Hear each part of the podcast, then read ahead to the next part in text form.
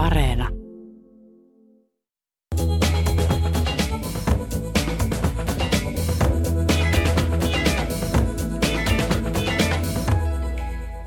Perjantaiseen tapaan käynnistämme Kulttuuri Ykkösen perjantaistudion, jossa ruoditaan ajankohtaisia asioita.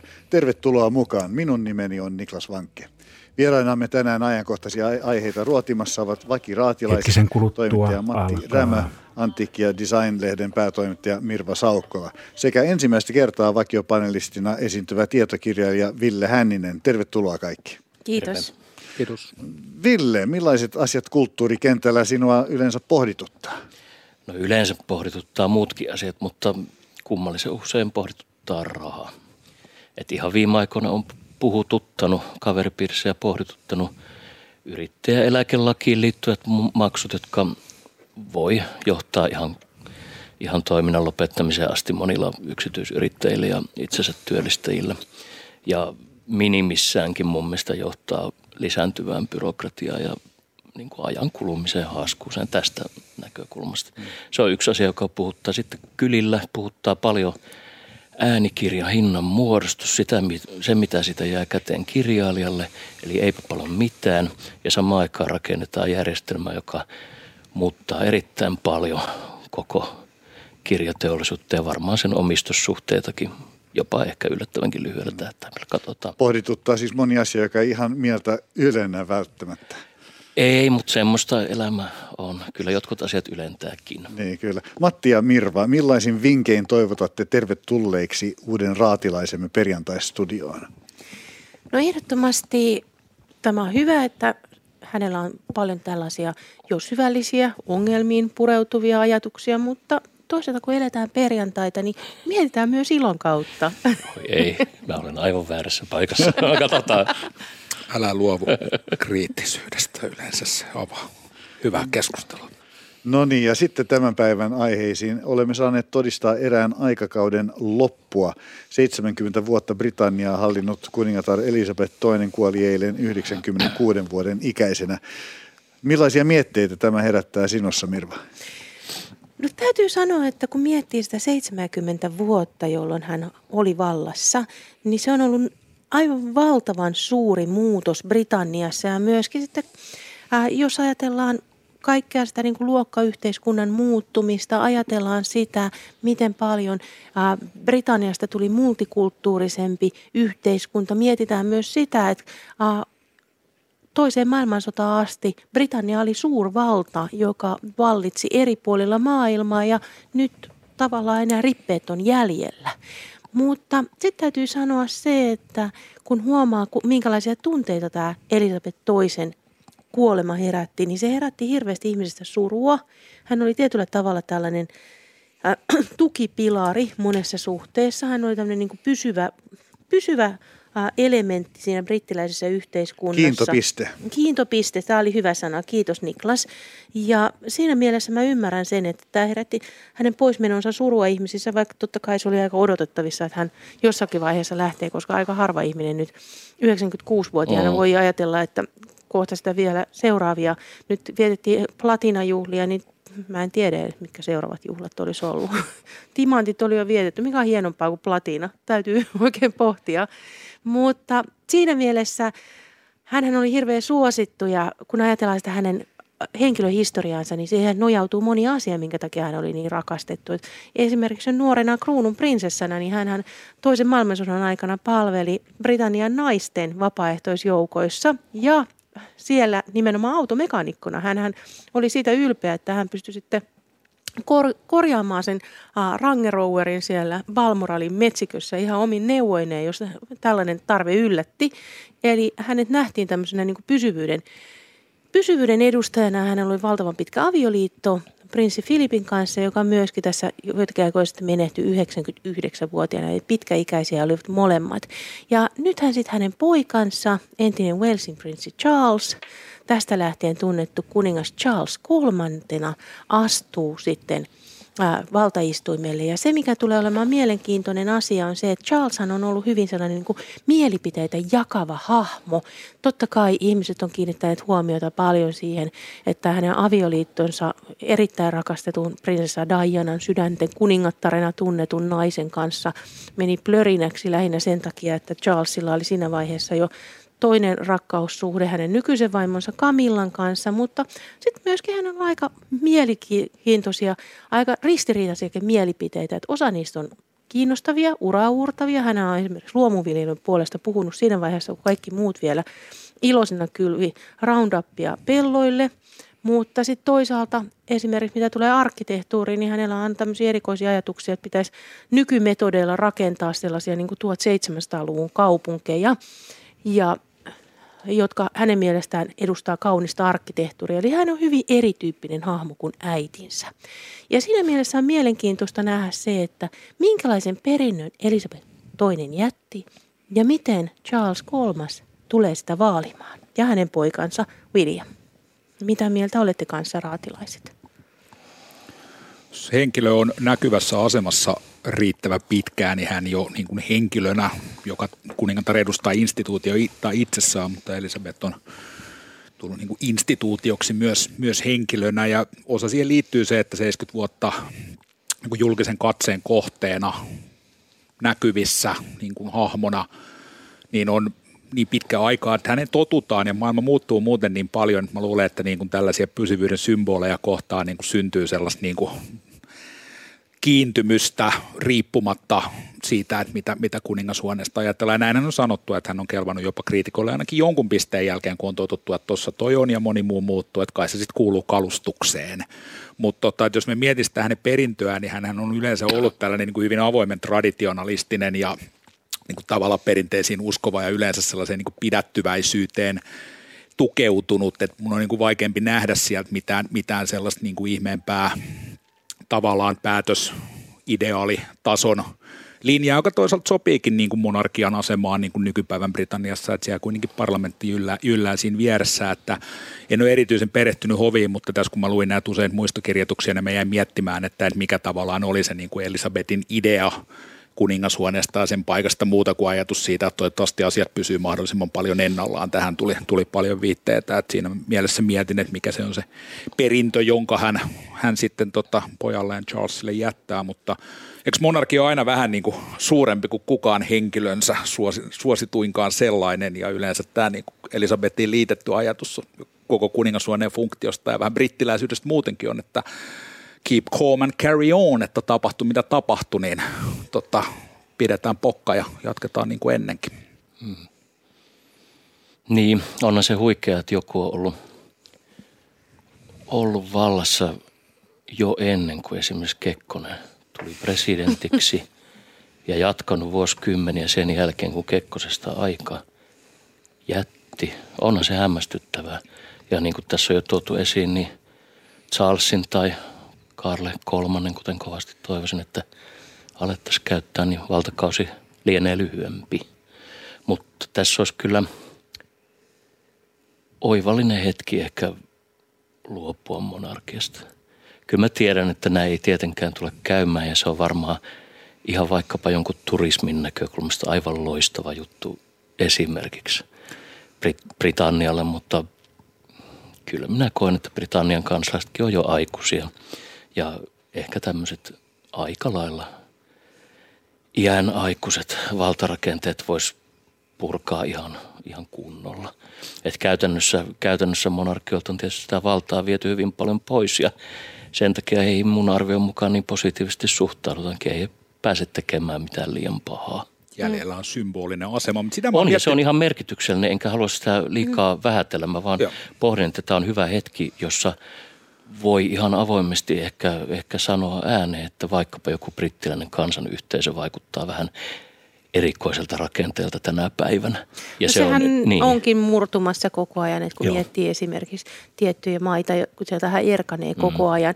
Mä itse näkisin kuitenkin ehkä sen, että ehkä Elisabeth toisen merkitys oli suurimmillaan se, että hän oli tavallaan semmoinen yhdistävä tekijä. Hän oli mm. vähän semmoinen niin koko maan iso äiti ja siihen tämä hänen rakastettavuutensa liittyy totta kai osittain myös siihen, niin kuin mainitsin esimerkiksi tämä toisen maailmansodan aikainen työ, mitä hän oli tehnyt.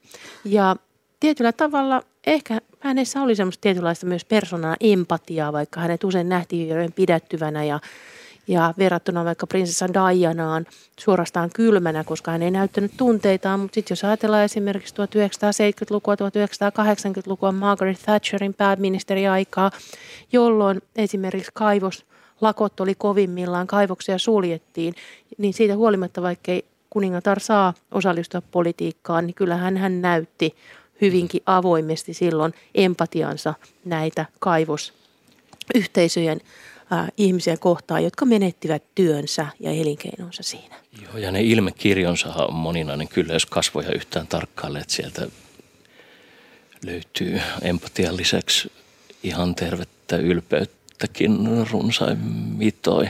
Ja huumorintajua. ja huumorintajua ilman muuta. Siitä on ihan viime ajoiltakin esimerkkejä. Joo, tämähän oli ihan ikimuistoinen tämä Nallekarhu Paddingtonin vierailu äh, Platinajuhlissa, mikä näytettiin siis BBCllä, missä, missä Paddington pääsee iltapäiväteelle kuningattaren kanssa. Ja sitten sen jälkeen he teekuppia kilisytellen aloittelevat kappaletta äh, Queenin kappaletta We Will Rock You, joka sitten kohta kajahtaakin sieltä puistosta. Ja tämä oli tavallaan lähtenyt liikkeelle silloin jo olympian vuonna, kun tota, kuningatar, käveli, kuningatar käveli James Bondin kanssa, eli Daniel Craigin kanssa käytävää pitkin Buckingham Palatsissa, kun mainostettiin näitä kisoja. Eli hän oli, ja sen jälkeen joo. hän siinä filmissä näytettiin, että hän ikään kuin hyppäsi James Bondin kanssa helikopterista, mm. että sieltä hyppäsi joku, jolla oli va- samanlainen vaaleanpunainen mekko. Ja sitten sen jälkeen siellä livenä valonheittimet näyttävät, että no niin, nyt kuningatar saapui. Semmoinen kävi mielessä, että koska tota Elisabeth toisen hahmo on tosiaan henkilönä ollut niin suosittu, että nyt kun hän ei enää ole ja jonkunlainen suruaika on mennyt, niin avaako hänen poislähtönsä sitten niin kuin merkittävästi uutta halua sitten arvioida sitä monarkian asemaa ja tarpeellisuutta. Sitten. Se on ihan Tämä on tämmöinen niin kuin nivelkohta, että nyt kun joo. se suosittu henkilö on poissa, niin on ehkä et, jotenkin niin kuin niin kuin korrektimpaa nivel... ottaa esille kuin silleen, että pahoitetaan yli 90 mm. kuningattaren mieli niin kuin viimeisinä elinvuosina. Mä luulen, että siinä tapahtuu se, että äh, koska Charles ja Camilla ei historiallisista syistä ole kauhean suosittu ja Charlesin hahmo on aika etäinen ollut aina ja ehkä vähän elitistisenä nähty, niin jotenkin mä voisin kuvitella, että tämä prinssi Williamin ja hänen vaimonsa Catherinein suosio kasvaa entisestään, koska hän on ihan hirveä suosittu ja muutenkin. Ja sitten kun he on niin osoittaneet sen, että he kasvattaa lapsensa normaalisti ja he tekevät normaalisti kotona ruokaa, lapset käyvät päiväkoulua ja niin edelleen. Ja, ja he on puhuneet ja mielenterveysongelmien selvittämisen puolesta ja sitä varten perustaneet säätiönkin ja puhuneet koulukiusaamisesta ja niin edelleen, niin mä luulen, että siihen tulee ehkä vielä enemmän tämmöinen niin hyvän tekeväisyysaspekti ja tämä nuori pari nousee ehkä enemmän vielä valokeilaan.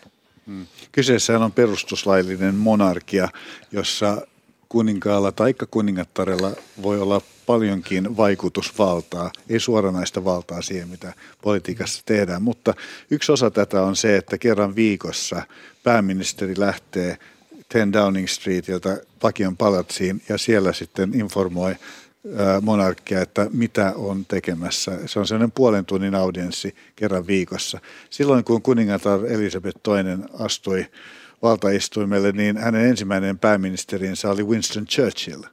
Ja Winston Churchill jäi vielä huomattavasti pidempään pääministeriksi kuin hän olisi ikinä pitänyt, koska hän oli aika huonossa kunnossa, kun hän luopui siitä. Ja, ja yhtenä syynä arvuutellaan sitä, että hän tiesi, että on niin kokematon tämä nuori nainen, että hän tarvitsee oikeasti kokeneen poliitikon ohjaamaan ja kertomaan, miten tämä homma tässä toimii. Ja kun ajattelee, että Elisabetin aikana oli 15 pääministeri, josta hän kuitenkin tutustui tarkemmin 14. Siellä on Thatcher, siellä on Blair, kaikkia näitä tyylisiä ja vuosikymmenet läpi, niin siinä kerää valtavasti sellaista no. pääomaa, millä voi sitten voi käyttää sitä vaikutusvaltaa vaikkapa semmoisen luupäänkin kuin Margaret Thatcherin ää, mielipiteen muuttamiseen toiseen suuntaan. Joskin hänen elämäkertureidensa mukaan hän myöskin Margaret Thatcherin käytti toisenlaista vaikutusvaltaa, koska hän ei näiden naisten naisten intressit eivät aina aivan kohdanneet. Ja kun hän kutsui Margaret Thatcherin sitten Balmoraliin tapansa mukaan, hän kutsui pääministerin vierailemaan siellä kesälomansa aikana. Ja kuningatarhan oli aina tunnettu siitä, että hän rakastaa olla maaseudulla ja hän rakastaa marssia siellä kumisaappaissa.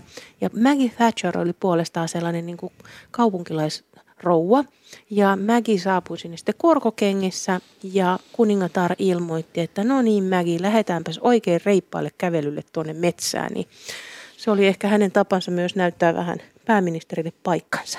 Niin, kaksi naista kilvoitteli siinä. Tuli vaan mieleen nyt, kun mainitsin näistä audiensseista, että si- siinä on ollut pääministereillä se aika onnellinenkin juttu, että tässä on ollut niin kokenut monarkki, jonka kanssa keskustella. Ja monet pääministerit ovat kertoneet näistä keskusteluista, että se on niitä harvoja hetkiä, kun oikeasti voi stressitä, stressittää purkaa asioita jollekin. Niin tota, mikä on tilanne nyt? On täysin uusi pääministeri Liz Truss ja sitten täysin uusi kuningas Charles III. Tässä voisi sanoa brittiläisittäisen remains to be seen. Mm, nimenomaan. Kuka se oli muuten perimysjärjestyksessä sitten seuraava? Sinne asti en ehtinyt lukea. Sitten, Seuraava. en nyt vielä saatella Charlesia yhtään mihinkään muuta kuin, niin kuin kruununhaltijaksi, mutta tuli vaan mieleen tässä. Että kun Seuraava on William, hänen vanhin tota, poikansa. Tämä oli mun mielikuva kanssa. Ja Williamin se oli. jälkeen seuraava on sitten George, Joo. eli Williamin vanhin poika. Ja se on vähän, kysehän on myös vanhimmista lapsista, koska Britanniassahan ei enää tämä sukupuoli merkitse sitten. Kyllä, kyllä. Kussakin perheessä sattuu olemaan poika sattumalta vanhin. Sen verran mä tähän vielä lisään tuo nivel...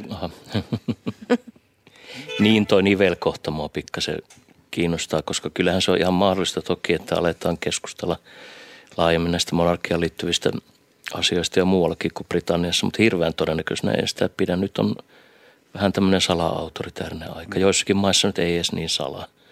Mutta sanoisin, että kaikenlaisia keulakuvia ja symbolisia hahmoja tunnutaan tarvitsevaa aika paljon ja luulenpa sikäli, että tasavaltalaisuus ei etene. Mm, Ehkä siinä vaiheessa, jos Charles III ei osaa olla yhtä pidättyväinen mielipiteittensä kanssa kuin mitä Elisabeth on, niin sitten puhe kiihtyy siitä, että kuinka tarpeellinen monarkia on. Voi olla, mä arvelen, että hänestä tullaan pitämään enemmän kuin ihmiset luulee. Remains to be seen. Remains to be seen.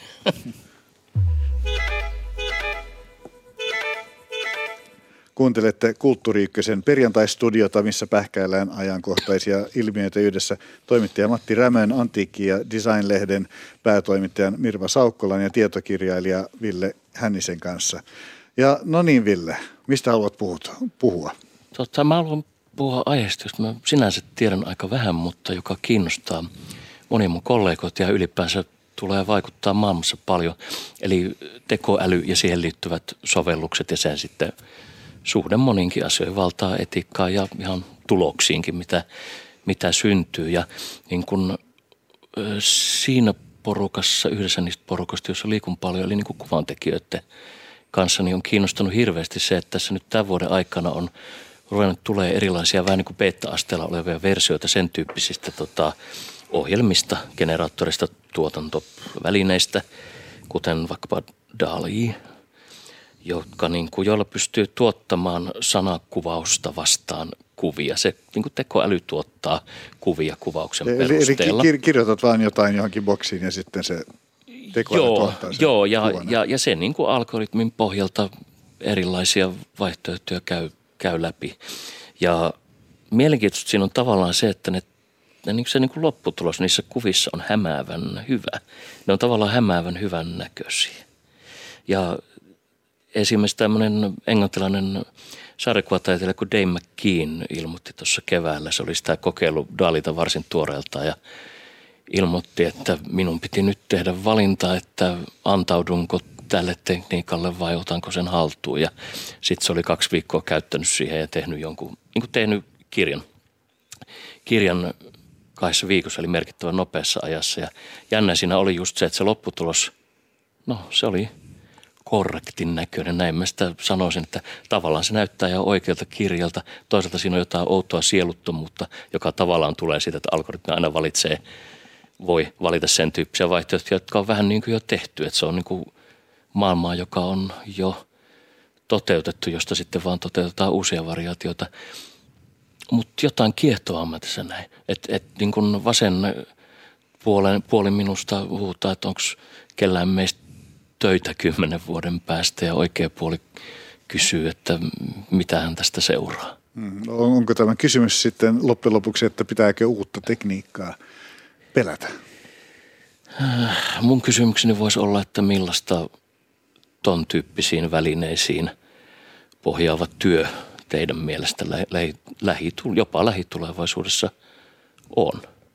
Ja myös sitten, että mi- millä tavalla tämä ehkä vaikuttaa taiteeseen. No mä näkisin tietyllä tavalla, että johonkin tehtäviin tämä sopii oikein hyvin. Jos ajatellaan tämmöisiä niin yksinkertaisia kuvitusjuttuja, halutaan tehdä joku katalogi, halutaan tehdä joku mm. ohjekirja, niin varmasti siis mm. tehokas, äh, hyvä ratkaisu ja viivaalle jää rahaa kivasti, ei mene liian paljon kuluja.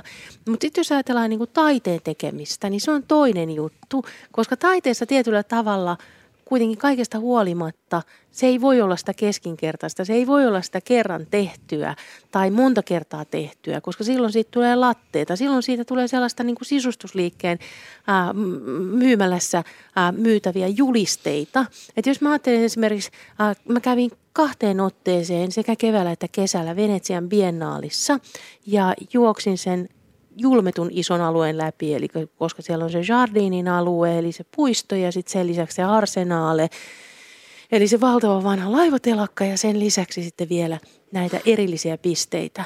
Ja kaikki, joka teki vaikutuksen taiteessa, oli jotakin sellaista, missä oivallettiin jotain uutta, mikä ei kerrannut vanhaa.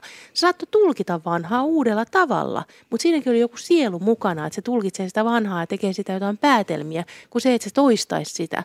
Eli siinä suhteessa mä sanoisin, että tämä oli tämä sun kysymys asettelu antoi mulle ainakin vähän sellainen tunteen, että joitakin asioita voidaan tehdä, niitä yksinkertaisia kuvitusjuttuja, mutta sitten jos halutaan luoda jotain uutta, jotain oivaltavaa, niin sitten kuitenkin tarvitaan vielä sitä ihmisen luovuutta. Se on selkeästi kaksi kerrosta. Yksi on yleensä se, että kuinka paljon digitalisaatio ja tekoäly hävittää työtä. Eli tavallaan onko kohta jäljellä enää koodareita, koska niin kuin tekoäly tekee kaiken puolestamme ja tekoälyhän oppii ihmisten aikaisemmista tekemisistä, eli kuinka paljon se sitten pohjimmiltaan luo ja kuinka paljon se kierrättää ja jotenkin varioi, niin on, on niin kuin aidosti hyvä, hyvä kysymys. Oh. Ja, ja etenkin tässä niin kuin taide jotain uutta, vähintään uutta tulkintaa, niin, niin kuin jos tässä on tämä ero, että se sellainen niin kuin jonkunlainen kuvan tuottaminen ei-taiteellisiin tarkoituksiin, niin tota, varmasti helpottuu, kustannukset laskee mutta tavallaan kun mennään sen taiteen rajan yli, niin mennään myös sen romanttisen rajan, rajan yli, että taide kertoo ihmisyydestä, taide on niin kuin ihmisyyden ydintä jollain tavalla tai voi sitä ilmentää ja se on sitten niin kuin uuden luomista. Okei, tässä tapauksessa se uusi jäsentyy vähintään eri tavalla, koska tekoäly kierrättää sitä vanhaa, mutta toinen näkökulma on se, että taide on myös hirveän elitististä. Sun pitää olla hyvin lahjakas hallita instrumentti, hallita väline, hallita ilmailumuoto, että jos sä voit tehdä jotain, joka on niin hyvää, että sille annetaan ikään kuin taiteen arvo. Ilmeisesti Dalin kanssa osasta keskustelua on se, että kun on lähetetty kuvia, jotka on tällä tavalla tehty johonkin taidekilpailuun, niiden tekotapa myös kertoen, niin ne on pärjännyt siellä, joka on sitten herättänyt sellaisen ajatuksen siitä, että tämä jotenkin silleen niin kuin vähentää taiteen arvoa tai on niin kuin huijaamista kun tällainen teke, tekele viedään niin kuin taiteen kentälle, mutta jollain tavallahan tämä uhkaa sitä niin kuin taideen elitismia ajatuksen tasolla, että tähän demokratisoi, että kuka tahansa meistä voi tehdä taidetta, että syötät vaan sanoja sinne niin kuin komentokenttään ja kohta sulla on joku valtavan teknisesti hieno, hieno suoritus, mutta tämä pakottaa miettiä myös sitä, että missä se niin kuin tavallaan taiteen määrittely, rajapinta menee, ja koska se ei ole kauhean selkeä, vaaditaan portinvartioita. Usein kirjallisuudesta tulee taidetta esimerkiksi silloin, että merkittävä kustantamo ottaa sen listoilleen. Kuvataiteesta tulee taidetta, kun se viedään gallerian tai näyttelytilaan, tai se voittaa kilpailussa palkinnon. Ja niinhän tässä on just ainakin tässä yhdessä esimerkiksi käynyt, että tämä jotenkin haastaa sitä niin kuin taiteen rajan määrittelyä myös. Ja mm. se on, se on niin kuin, siihen mun ajatus tässä keskittyy, ja se on niin kuin, demokratisoi niin kuin ainakin jollain tavalla jotain, mikä on yleensä hyvin, hyvin elitististä, mutta, mutta tota, toisaalta kanssa sitten luokse jotain, mitä me luodaan siinä, kun me syötetään sanoja. Kuka vaan voi olla taiteilija, mutta jos se ei vaadi muuta kuin... Niin kuin... Mutta eikä yhteinen taiteen mittarinne ole se, että mitä tunteita ajatuksia se herättää vastaanottajassa. Että, että tota, mikäli tekoälyn luoma taide tai kuva onnistuu siinä, niin missä se ongelma. Että aina Tuollaisten asioiden mittaaminen on niin, vaan niin kovin vaikeaa. Niin. niin aina, aina, aina kuitenkin puhutaan siitä, että tekoäly ei ikinä pysty samaan kuin taiteilija. Että kyllähän nämä herättää tunteita nämä kuvat ja, ja voittaa, niin kuin sanoit, jopa kilpailuita. Niissä on älyä, niissä on kipinää ja tämä on ilmeisesti se asia, mikä vähän myöskin huolestuttaa siinä. Mut Jos on joku muun kipinä. Joo, mm. ja on nyt siis tietyllä tavalla tämä on joku semmoinen tästäkin, niin kuin monesta muustakin keskustelusta, aukeaa semmoinen ikiaikainen keskustelu niin sanotusti teknologian vaaroista ja katoako ihminen sinne tekniikan syövereihin. Ei varmaan katoa, kyllä ATKsta ollaan selvitty. Sitä mä pikkasen mietin, että mihin kaikkeen se johtaa, mit, mitä on vaikka niin kuin TV-sarjat tulevaisuudessa. Vois, siinäkin säästäisi aika lailla rahaa, kun luopuisi kaiken maailman – käsikirjoittajista. Meillä on tehty jo pirusti hyviä sarjoja. Luultavasti ne voisi johonkin algoritmiin heittää. Poliisisarjojen kohdalla tämä ainakin toimisi. Mä luulen, että suomalaisten sarjojen kohdalla se parantaisi tasoa. Mun täytyy sanoa, että mä oon eri mieltä Matin kanssa siitä, kun sanoit siitä taiteen elitismistä, koska musta taide on demokratisoitunut ihan valtavasti, ää, jos ajatellaan ihan parin sadan vuoden aikaa. Jos ajatellaan niin vielä 1800-luvulla esimerkiksi naiset eivät saaneet maalata mm. vaikkapa esimerkiksi tiettyjä niin vaikka sotamaalauksia tai naiset eivät saaneet maalata jotain merkittäviä muotokuvia, vaan naisten piti vaan pipertää jotain kukkasen kuvia. Ja sitten se alkoi vähitellen muuttumaan hyvinkin radikaalisti. Sitten ajetaan 1900-lukua. Sitä ennen ajateltiin aina, että sun pitää käydä tietty taideakatemia, että sut hyväksytään taiteilijaksi. Ja jos ajatellaan vaikka 1980-90-lukuja, vaikka jotain Baskiatin töitä, nehän on ollut tosi oivaltavia. Se on ollut älyttömän hienoa katutaidetta. Ja kaiken kaikkiaan musta, jos mä mietin taiteen kenttää, niin se on demokratisoitunut ja se on tullut koko ajan avoimemmaksi kaikille. Et se elitismi ei, totta kai siihen liitää se elitismi, sillä on tietyllä tavalla juuret siinä, mutta kuten sanottu, niin se on mu- ollut muuttumassa. Et musta tässä ei ole niinku niinkään siitä kyse, vaan tässä on nimenomaan siitä ihmisyyden häivyttämisestä. Mä sanoisin, että tässä on vähän näkökulmataso ero, kun mä sanon elitismi, niin mä tarkoitan, että taide määritelmällisesti, että tämä on jotain erinomaista, tässä luodaan uutta, tämä saavuttaa tietyn tason ja siihen kyllä liittyy portinvartijuksi. Se, että kuinka moni tavallaan niitä portteja voi kolkuttaa ja kävellä niistä ovista sisään, niin se on kyllä laajentunut ja se on demokratisoitunut tuolla tavalla, mutta ehkä niin kuin ajatus on, on siinä, että mikä tahansa asia ei ole taidetta. Mm. Koska mitä taide olisi, jos kaikki olisi taidetta? Mutta siinähän se onkin, että kaikki ei voi olla taidetta, niin. kaikki ei voi olla tiedettä. Niin. Me kaikki ollaan kirjoitettu oh. lehtiartikkeleita, kuka hyvänsä ei voi kirjoittaa lehtiartikkeleita. Aika moni kylläkin, mutta on nähty niitäkin tapauksia, että ei olisi ehkä kannattanut. Mm. Mutta se elitismin määritelmä liittyy tähän, mä otan sen vähän niin kuin kirjaimellisesti mm. tuossa, enkä, enkä mieti, että ketkä tällä hetkellä niin kuin pääsee mm. tavallaan siihen piiriin, mikä taiteeksi mielletään. Mm. Siinä lähinnä, suhteessa demokratisoitumista joo. on toki tapahtunut. Mä, mä, mä ehkä enemmän mietin sitä, että minkälainen se lopputulos on. Mm. Mutta aikoinaanhan taiteilijat säikähti kovasti sitä, kun kamera keksittiin. Mm. Ja niin kuin ihan siis argumentoi sen puolesta, että taiteen arvostus laskee kameroiden myötä. Ja, niin, ja kyllä se siis merkittävästi muuttikin kuvataidetta. Mm. Että se oli ihan Ja nykyään on vide- se, videotaidetta askel. ja tämmöistä olemassa. Kuin ja, niin. et, et kyllä ilman muuta niin kuin kaikki tämmöiset äh, suuret muutokset, innovaatiot, raha ja tekniikka, kaikki se mitä siihen liittyy, niin ilman muuta vaikuttaa siihen, että minkälaiseksi se sen tai kunkin taiteenalan hmm, toimintakenttä rajautuu. Tämä on et, niin kuin osa kehitystä, jossa on niin kuin monta askelmaa, se, että millä Joo. tavalla teknologian niin kuin tulo siihen taiteelliseen ilmaisuun niin jotenkin niin kuin vaikuttaa sen statukseen, vaikuttaa siihen lopputulokseen, mm. vaikuttaa siihen estetiikkaan. Ollaan me nähty keskusteluita myös vaikka tämän mainitun valokuvauksen sisällä, että kuinka paljon on korrektia kuvan käsitellä niitä, niitä kuvia, käyttää Photoshopia siis ja, ja miten se vaikuttaa siihen, että miten, no. miten niiden kuvien niin kuin arvo, Vaiheita on, että nythän on siirtynyt taas aika, monet on siirtynyt aika perinteisiinkin niin. menetelmiin niin kuin Tulee myös tällaisia ohessa. antiteesejä, että se Joo. ei aina mene vain yhteen mm. suuntaan. Joo. Ja ylikäsitellyt kuvat alkaa ihmisissä herättää tosiaan sellaista vastenmielisyysreaktioita. Mutta joka tapauksessa niin tietyllä tavalla ehkä teknologia myös haastaa sitä perinteisiä mm. niin kuin mm. taiteen malleja. Että nyt kun otettiin esille valokuvaa, mitä ensin pidettiin pelottavana. Sen jälkeen ruvettiin puhumaan valokuvataiteesta.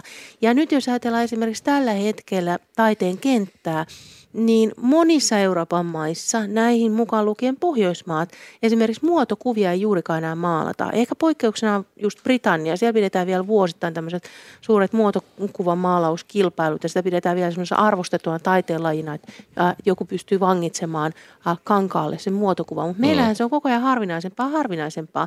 Että muotokuvien maalaamisen on enemmän tai vähemmän korvannut just valokuvataide tai sitten se voi olla jotain niin kuin ihan muuta. Mut mun mielestä Joo, voin... se on vähentynyt, mutta sitten kyllä tietysti, no valokuvillakin voi tavallaan tehdä muotokuvia. Mm.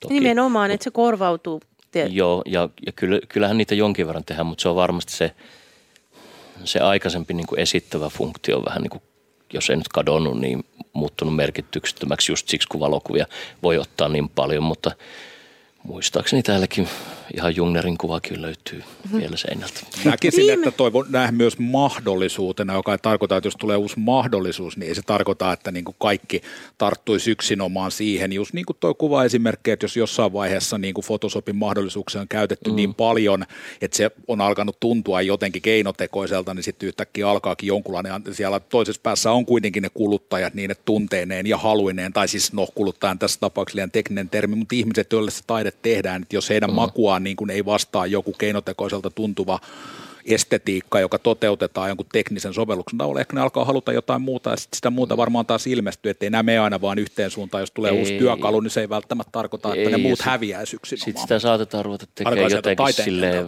sitä saatetaan niin ruveta tekemään niin sanotusti sotkemalla. Mm. Että niin kokeillaan vähän, että mitä tästä niin tekoälystä irtoa ja sitten räiskitään päälle. Vähän avantgardea, niin. jotain niin kuin kourin tuntuvaa ja kapinallista ja epäteknologista. Ehkä, ja ehkä. tällaista mietin. No ehkä, se, raastamista. ehkä sekin on jo vähän nähty, mutta se mikä minusta on kiinnostavaa on myös se, että mihin sillä taiteella pyritään. Että jos ajatellaan vaikka sellaisia niin kuin useita satoja vuosia vanhoja muotokuvia, niin niissähän pyrittiin vaan siihen, että siihen vangitaan sen ihmisen kasvot. Miltä tämä ihminen näytti, mahdollisesti no. se, miltä tämä ihminen haluaa näyttää, koska niitähän usein kaunisteltiin. Minusta oli hirveän mielenkiintoista tuossa viime vuoden vaihteessa Turun taidemuseossa oli Ruotsin taidekokoelmista kerätty tällainen näyttely kuin Royal Salute, mikä käsitteli aika tavalla sitten tämä Ruotsin kuningashuoneen historiaa. Ja ne vanhat kuvat oli tosiaan sellaisia, että täältä näytti Kaarle 12 sotaan ratsastaessa ja sillä sipuli. Ja sitten oli näitä uusia kuvia. Siellä oli muun muassa Dennis Grünsteinin, joka on osittain myös Suomessa asunut henkilö, lahjakkaan valokuvataiteilijan kuvia tämän hetken kuningashuoneesta. Ne ei ne enää halunneet ikuistaa sitä, että miltä Silvia näyttää, vaan siinä oli niin kuin enemmän ikuistettu tavallaan niin kuin tunnetiloja, että minkälaisia mm. asioita Silvia haluaa edustaa. Että hän haluaa edustaa esimerkiksi sellaista niin kuin hoivaamista, muun muassa tämän Silvia Hemmet järjestönsä kautta, joka tosiaan muistisairaiden vanhusten järjestö. Hän haluaa olla tämmöinen niin kuin tavallaan lempeä maanäiti ja sen takia siihen oli tuotu, että ei hänen kasvoja edes näkynyt siinä Dennis Grünsteinin kuvassa. Se oli enemmän sellainen niin kuin valon ja varjon kohtaaminen. Eli välttämättä niin kuin taiteen funktio myös muuttuu. Mm. Et se on enemmän sitä, että halutaan kertoa niin kuin asioista sen takana, kun näyttää esimerkiksi, miltä joku henkilön Mm. Minkälaiset piirteet hänellä on. Joo, ja, ja, meillähän, tehdään, niin. tehdään, meillähän tehdään yhä presidenttien muotokuvia ja niin kuin Rafael Vardin kuva Tarja Halosesta on selvästi menee tuohon suuntaan, mitä sanoit. Samoin mä muistan, että Niinistöstä tehtiin sitten semmoinen tavallaan mosaikkimainen Se lukuisien taiteilijoiden yhteistyössä. Niissä on molemmissa vähän Joo. ton kaltainen lähtökohta mun mielestä. Martti Ahtisaaresta tehtiin postimerkki, missä näkyy YK sinistä. Sen olen unohtanut. Joo, ja Winston Churchillista tehtiin myös muotokuvaa hänen viimeisenä vuosinaan, joka oli niin semmoinen, että hän sitten poltti sen takapihallaan. Mutta hän oli itse lahjakas taiteilija. Ehkä hänen olisi sitten tehdä Joo, hän ei ollut samaa mieltä taiteilijan kanssa siinä. Niin, Churchill oli siis kirjallisuuden Nobelin saaja.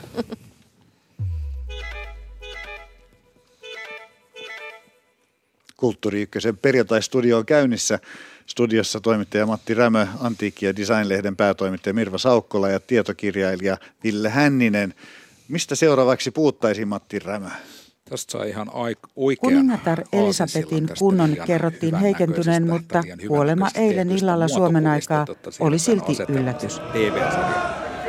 Puolelle. Tota, uh, Inventing Anna-niminen Netflixin Eikö minisarja, jossa käsitellään Monarkin. tällaisen Anna Sorokin oikealta nimeltään Anna Delveen tapausta, jossa tällainen niin kuin nuori amerikkalaisnainen huijasi tiensä tällaisiin tota, suihkuseurapiireihin ja onnistui sitten vakuuttamaan tällaisella niin kuin periä, muka periä taustallaan myös rahalaitoksia sen verran, että sai siitä huomattavaa rahallista hyötyä, mutta siis niin kuin vedätti itsensä piireihin. Tästä on tehty sarja, tämä oli aikanaan niin kuin lehtiartikkelien kautta niin puheenaiheeksi noussut tämmöinen jännittävä tosielämän tarina.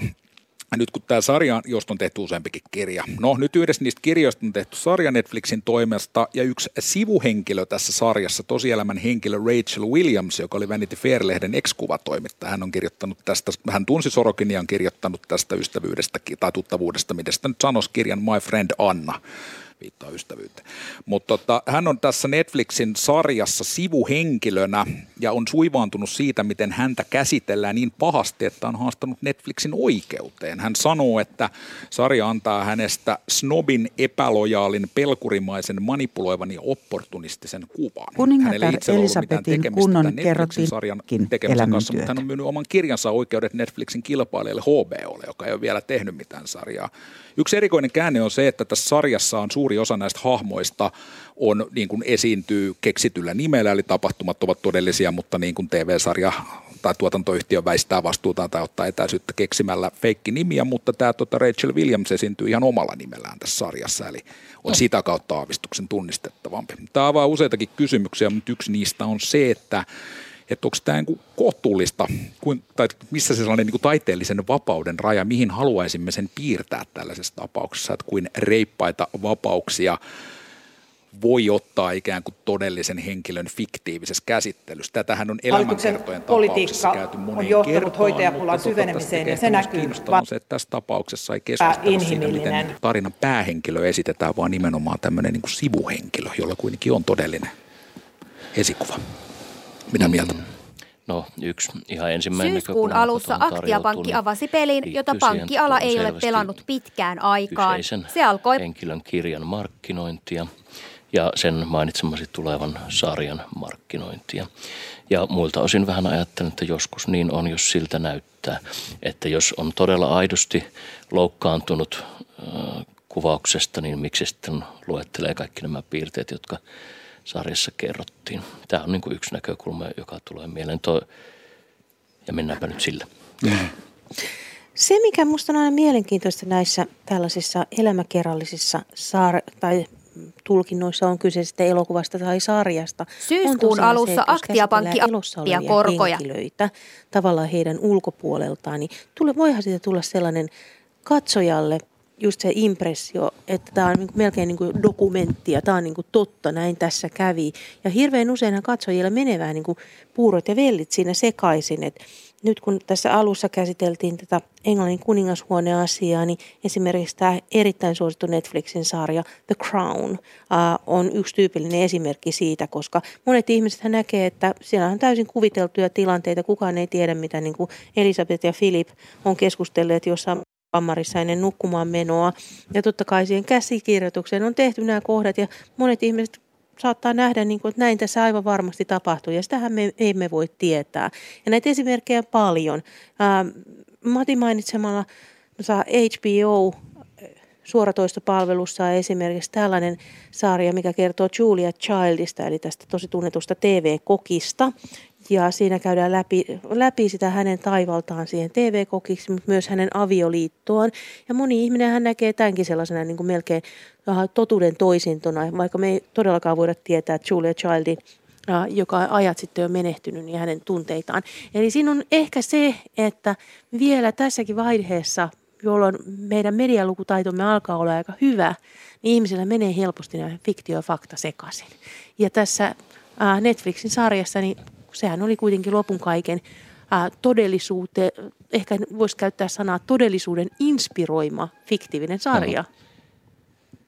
Mä näkisin, että tässä on myös tyylikysymystä, siis kun katsoo mitä tulee ulos, niin niistä ihan raivostuttavan suuri osa fiktiivisestä sisällöstä perustuu johonkin. Ne perustuu johonkin franchiseen, ne perustuu kirjoihin, ne perustuu todellisiin tapahtumiin. Et fiilis on silleen se, että niin kuin missä vaiheessa käsikirjoittajat niin kuin lopetti keksimästä omia ideoita varmaan siinä vaiheessa, kun niiden laittaminen tuotanto alkoi tuntua niin suurelta riskiltä, että tehdään mieluummin jotain sellaista, minkä ihmiset jo tuntee sinne, tulee mm. varmemmin katsomaan. No, yhtä kaikki tällaista sisältöä on niin kuin tosi paljon, katsoin että sarjaa yhden jakson verran ja niin kuin se nyt vaikka onkin just tällainen inspired by true events ja niin kuin tavallaan niin kuin realismin tyylikirjossa, niin on siinä sen verran sellaista niin kuin silmäiskuja, kärjistystä ja muuta, että minä sellaisena niin kuin uskokaa kaikki, mitä sanomme niin kuin tyyppisenä realismina, mä en sitä näe. Mä miellän tässä, että, että tällaisissa niin kuin mielikuvatason synnyttämässä niin kuin mainehaitassa tai kritiikissä, niin siinä on niin paljon pelivaraa fiktiolla, niin kuin on syytäkin olla taiteellisen vapauden, mm. on syytä olla niin kuin merkittävää, että se on, mä näen sen tässä siksi korkeammaksi arvoksi,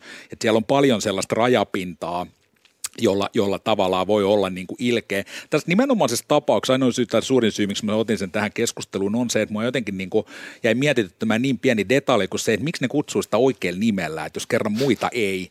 Että tämä jotenkin, niin kuin, varmaan voi hyvin olla, että tässä on näitä markkinointimotiiveja tai jotain muuta, joskin hän sanoi, että on tullut niin kuin hirveä määrä sille kuraa sitten kaiken maailman somen kanavissa tämän niin kuin nykypäivän lynkkausmentaliteetin tota, mm, ehkä, ehkä siivittämänä, niin. mutta tämä tuntuu vähän sellaiselta niin kuin pikkumaiselta ja ilkeältä, että vaik- tuoko tämä joku merkittävä lisäarvon siihen sarjaan, että tämä yksi niin kuin sivuhenkilö, tavallaan aika merkittävä sivuhenkilö ilmeisesti, mutta kuitenkin sivuhenkilö nimetään, niin kuin, että mit, mit, mitä täällä voitetaan, että miksei käytettäisi niitä normaaleja etäännytyksiä, mitä yleensä niin, käytetään. Kuul- eli... Kuulostaa mielenkiintoiselta ja kuulostaa, var- tai sellainen kuva sun kuvauksesta siihen, että kyllä siinä varmasti niin sanotusti viesti – viesti annetaan. En mä oikein muuta, Eikä nähnyt muuta, ihan niin kuin hihasta muuta, ravistetaan niin, näitä ratkaisuja. Muuta syytä Joku logiikka. osaa keksiä.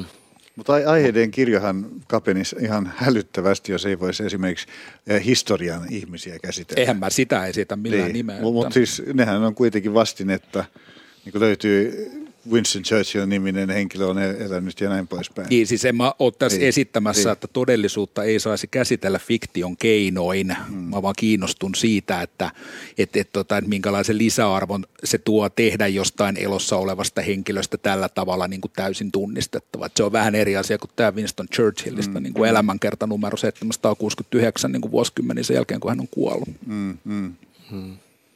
No ainakin saa tota helposti kohua aikaiseksi. Niin, niin.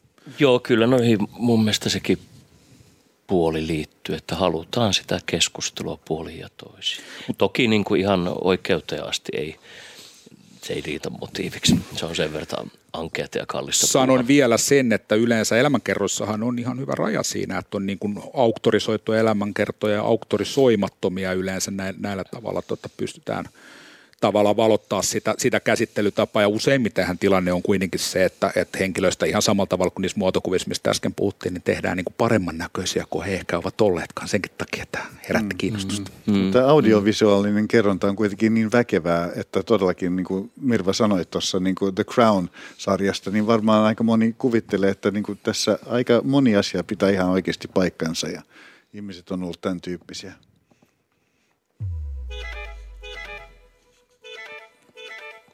No niin, ehditään vielä yhdestä asiasta ähm, puhua tässä ja se on maalittamisesta. Nimittäin oikeusministeriö ehdottaa, että maalittamisesta pitäisi tehdä rangaistavaa. Lakiluonnoksen mukaan maalittaminen on siis sähköisessä tietoverkossa tapahtuvaa järjestelmästä häirintää, johon osallistuu useita ihmisiä. Ähm, oikeusministeriön ministeriön nimeämä selvityshenkilö päätyi kaksi vuotta sitten siihen, että ei maalittamisesta tarvita erillistä säännöstä rikoslakiin, vaan sitä pystyy melko hyvin torjumaan sen aikaisilla rikoslain säännöksillä. No, näyttää nyt siltä, että ei pystyttykään, kun nyt ehdotetaan, että maalittamisesta tehdä rangaistavaa. Maalittamisen aloittamisesta ja siihen osallistumisesta voitaisiin sitten määrätä sakkoa tai enintään yksi vuosi vankeutta, jos tämä toteutetaan. Mitä mieltä olette? Tarvitaanko tämmöistä lakia? Minusta tämä laki heijastaa aika vahvasti niitä tuntoja siitä ajasta, missä me eletään. Koska tässä on niin kuin tosi paljon tässä ajassa. Me eletään hyvin epävakaita aikoja. Ajatellaan esimerkiksi just tota Venäjän todella raakaa hyökkäyssotaa Ukrainaan, sitten, tota, niin sitten sitä Venäjän levittämää disinformaatiota, mikä tuo aika paljon turvattomuutta meille eurooppalaisille ihmisille. Erikoisinta tietenkin on se, että osalle se disinformaatio menee läpi ja suurelle osalle ei, mutta sitä sellaista levottomuuttahan se lietsoo koko ajan.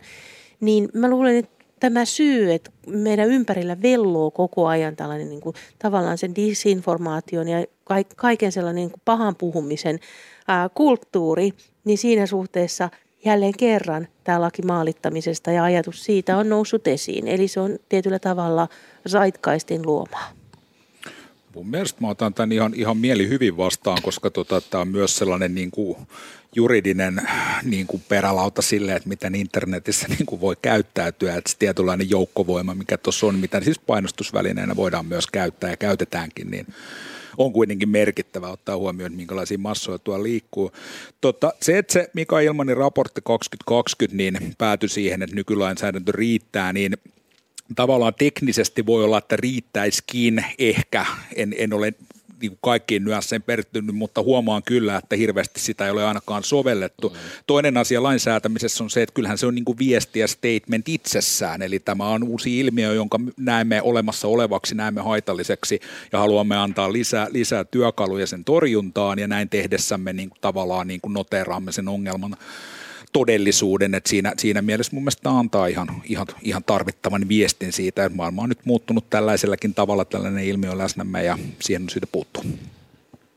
Mietin, että maalittaminen on sitten syytä määritellä melkoisen aika, aika tarkka. Mikä tulee olemaan ja hyvin vaikeaa. Se, se tulee olemaan hyvin vaikeaa ja sitten siinä varmaan mennään käytännössä ihan ennakkotapausten kautta sitten haarukoidaan sitä, että mitä se niin kuin – tässä maassa kulloisellakin hetkellä tarkoittaa, että ei se mitenkään ongelmaton asia ja siihen tämäkin viittaa, että on ensin ollut niin kuin ilmanin selvitys, joka on tullut siihen tulokseen, että kyllähän nämä asiat lainsäädännössä tarvittaessa on. Toisaalta on tämä Mati esiin tuoma puoli, että niitä ei viedä välttämättä niin kuin niitä ei tutkita niitä asioita. Niin siinä mielessä uuden lainsäädännön tuominen pakottaa viranomaiset toimimaan asiassa, joka on osoittautunut ongelmaksi tässä ajassa. Et, et, et siinä mielessä minulla ei ole tähän kantaa, minun kompetenssini ei tähän riitä, mutta tämä on hirvittävän hankala aihe.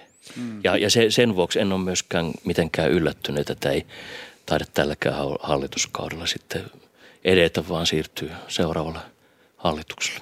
Ja tämä on myös hyvin uusi ongelma siinä mielessä, että äh, kuitenkin aika monilla meistä niin ei me, esimerkiksi mun lapsuudessa ei ollut vielä nettiä ja mm. aika monille ihmisille se netti on kuitenkin vielä, vaikka se on jokapäiväisesti läsnä, niin äh, moni ei tajua, että ei siellä nyt ihan mitä hyvänsä voi öyhöttää, koska siellä mm. näytetään öyhyttävä ihan mitä hyvänsä. Et on näitä keskustelupalstoja, että kun katsoo vaikka jotain vauva.fi, missä ihmiset saa jotain raivokohtauksia jostain asiasta ja saattavat jotain julkista soimata todella kammuttavin sanoin. Tai sitten oli tämä suuri ylilauta, skandaali, jossa pääministerin, pääministerin bilekohuja puitiin siellä niin kuin varmaan viikkotolkulla.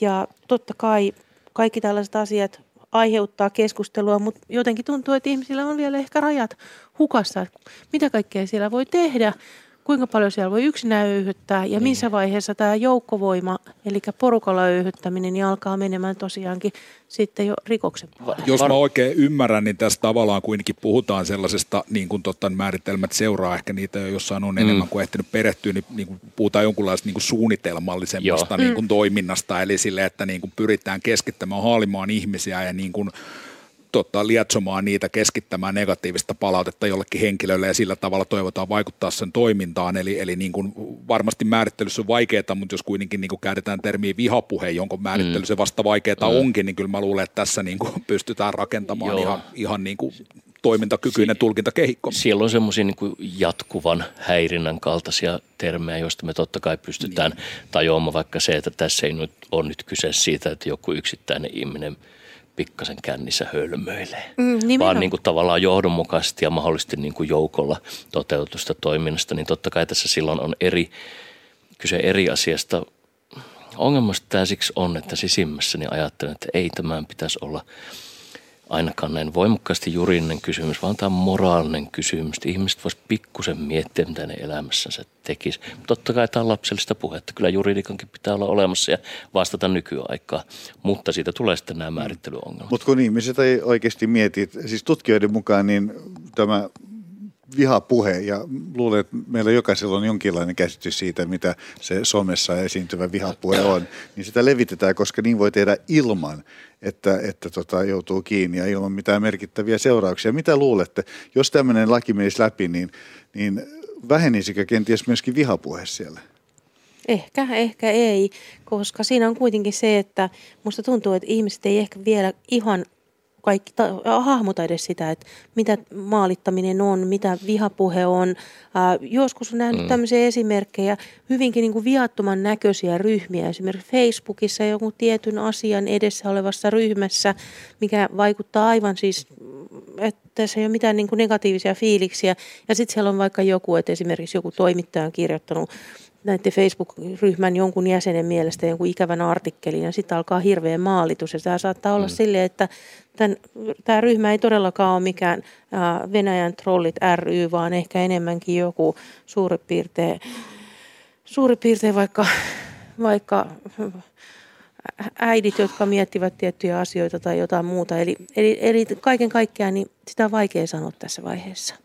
Joo, kyllä se huono käytös internetissä Suomessa onnistuu ihan ilman itänaapurin myötävaikutustakin, että sieltä vahvasti vaikuttaa. Joo, ei Venäjä voi kyllä ihan kaikkeen kytkeä. Kyllä tämäkin on ihan selkeästi sellainen asia, jossa omia, omia voimia kyllä riittää. Ja jos tämä yhtään lohduttaa, niin tämä on yleismaailmallinen ilmiö vielä kerta kaikkiaan. Tota, onko teitä muuten koskaan maalitettu? Ei tämmöisissä hommissa. Mä kirjoitan viihteestä ja taiteesta, niin ei siinä paljon maalitella. Ja myös mun sukupuolinen auttaa tässä erittäin paljon. Tämä on hyvin sukupuolittunut kysymys. Se on, se on hyvin totta. Mä en, en itse kanssa koe, että tota olisi, olisi maalitettu, mutta mä luulen kanssa, että tota, sukupuoli on yksi asia, joka on, on tässä jeesannut.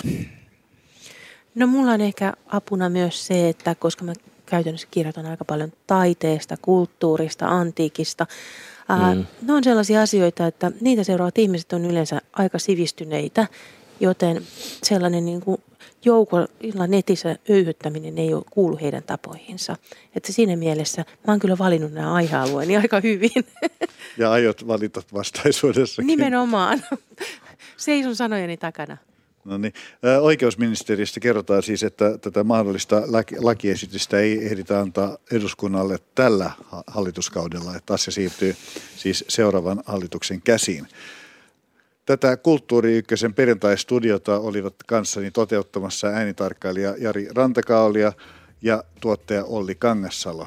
Hyvää viikonloppua ja tapaamisia jälleen maanantaina Yle Radio Ykkösen kanavalla tai suoratoistona Yle Areenassa. Maanantaina puhutaan piispa Henrikin surmanneesta Lallista. Vieraana on historioitsija professori Tuomas Heikkilä. Hän on kirjoittanut kansallispahiksesta teoksen ja epäilee, onko Lalli edes ollut olemassa. Minun nimeni on Niklas Vankke, kiitos seurasta ja hyvää viikonloppua.